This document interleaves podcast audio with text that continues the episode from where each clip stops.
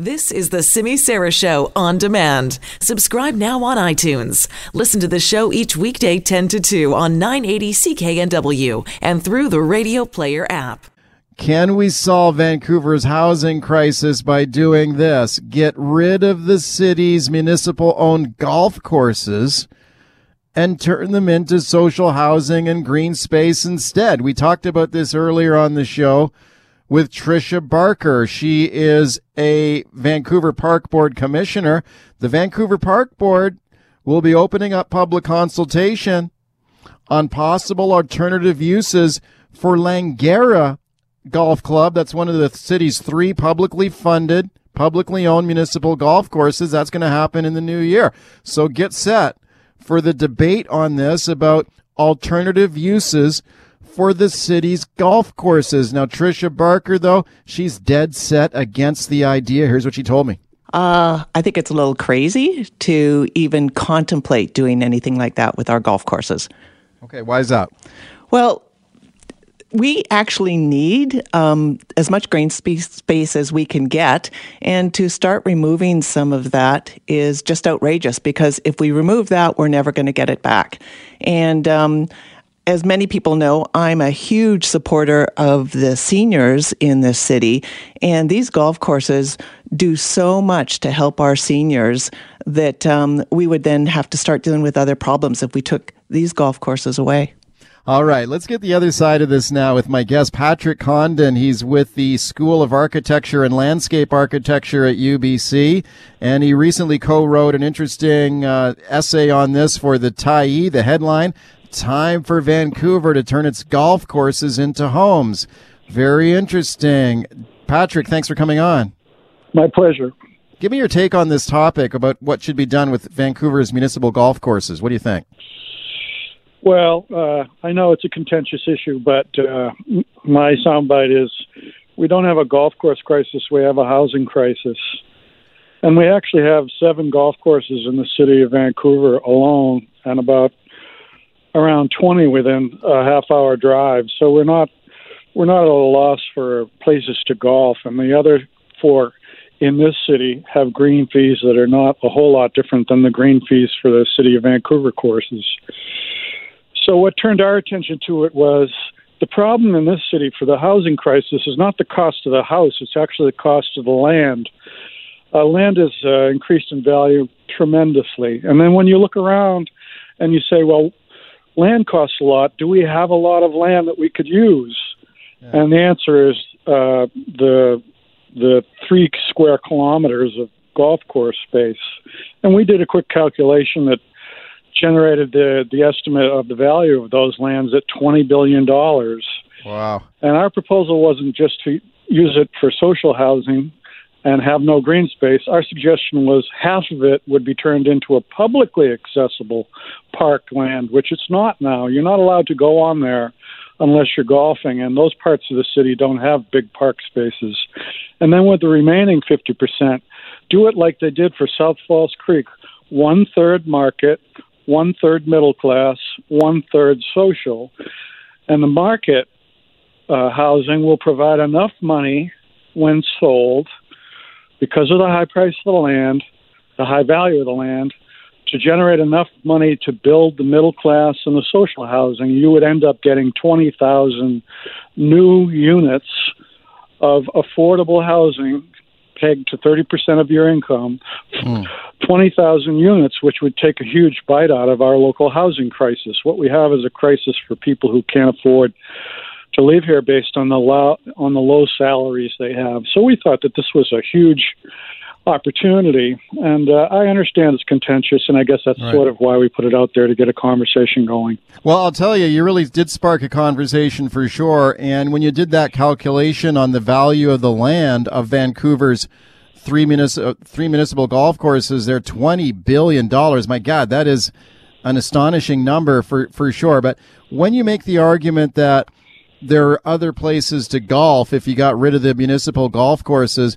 One of the themes we heard earlier on the show today from people calling in who are opposed to the idea, Patrick, was well, look, right now to go and golf at a municipal golf course in Vancouver, it's at least affordable. If you're going to go to one of these private golf courses, whether Shaughnessy Golf Club or Point Grey Golf Club, you're going to pay a fortune. It's not it's not affordable for most people. What are your thoughts? I think that's an exaggeration. You can go online and see what the greens fees are in those locations during the off season, during weekends, during the summer, during the winter, and you'll find them they're not they're not they're not twice as much as the existing green fees for the city uh, the city courses. And also, if you go a little bit further afield, you'll be able to find absolutely equivalent green fees. So, I understand the reservation, but I don't think it holds water.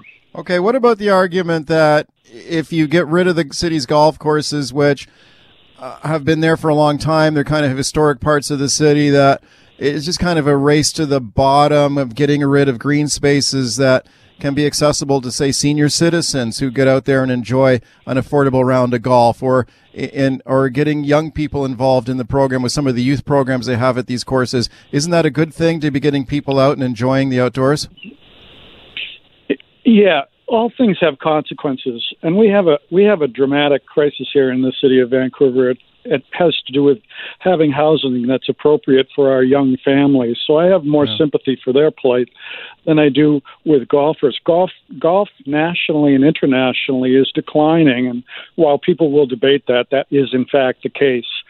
Very few people people can afford not just the money for green fees but but the time necessary to take almost a whole day out so that so that as a recreational pursuit it's not as popular by any means as it was 50 years ago.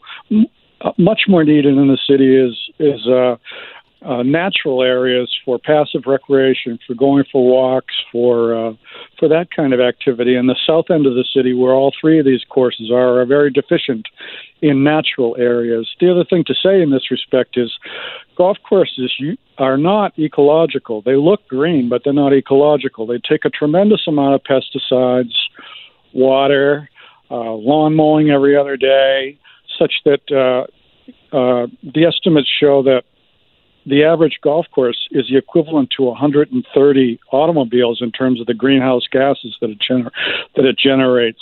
Hmm. So there's a lot of there's a lot of there's a lot of things to say in opposition to the to the point of view that you just expressed. Right. Speaking to Patrick Condon from UBC about Vancouver's municipal golf courses and what should be done about them, when you take a look at uh, the three city-owned golf courses, Fraserview, Langara, and McCleery golf clubs. Would you say, in, in terms of the the feasibility of converting this land into housing and green spaces, could you comment on that? Like, how accessible are these places in terms of for public transit and the terrain? How easily could that terrain be turned into other purposes like housing? Well, I think the first one that people have discussed, and I agree, is Langara which is pretty close to the, can- the Canada line and a whole other host of new amenities along that Cambie corridor. So that would be where you'd probably start. But something has to be done, and in my view, we should start Monday. Okay, are any other cities doing this I, I, around North America? Is this sort of a trend that's catching on, or is it just an idea, of people just whistling into the wind on it, or any other cities actually doing this? There are dozens and dozens of cities throughout North America that are converting golf courses for housing, not for the particular reasons that we're doing it or that we're suggesting to deal with the housing crisis, but merely because the golf courses have, actually gone bankrupt in many of those locations. A lot of new communities built around golf courses found out very quickly that the the revenue coming into the golf courses was not sufficient for their maintenance, so they've had to be abandoned. So, in, in short answer to your question, yes, there are dozens and dozens of places where golf courses are turning into housing now.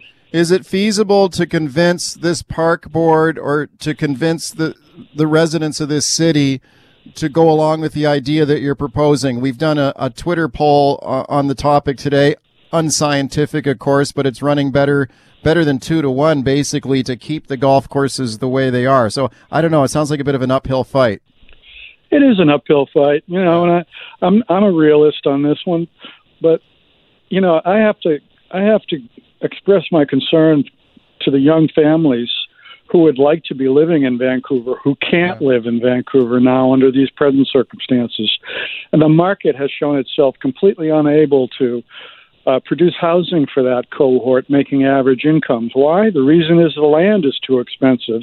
Yeah. The answer to that problem is where have we got the land? And the golf courses are the places that we have the land. So if the citizens of this city are, are realistic and serious about finding affordable housing for their sons and daughters and their grandchildren, they really ought to look again at the opportunities that these golf courses present. Okay, it's a fascinating debate. Thanks for coming on to talk about it. My pleasure. I appreciate it. That's Patrick Condon, UBC's School of Architecture and Landscape Architecture.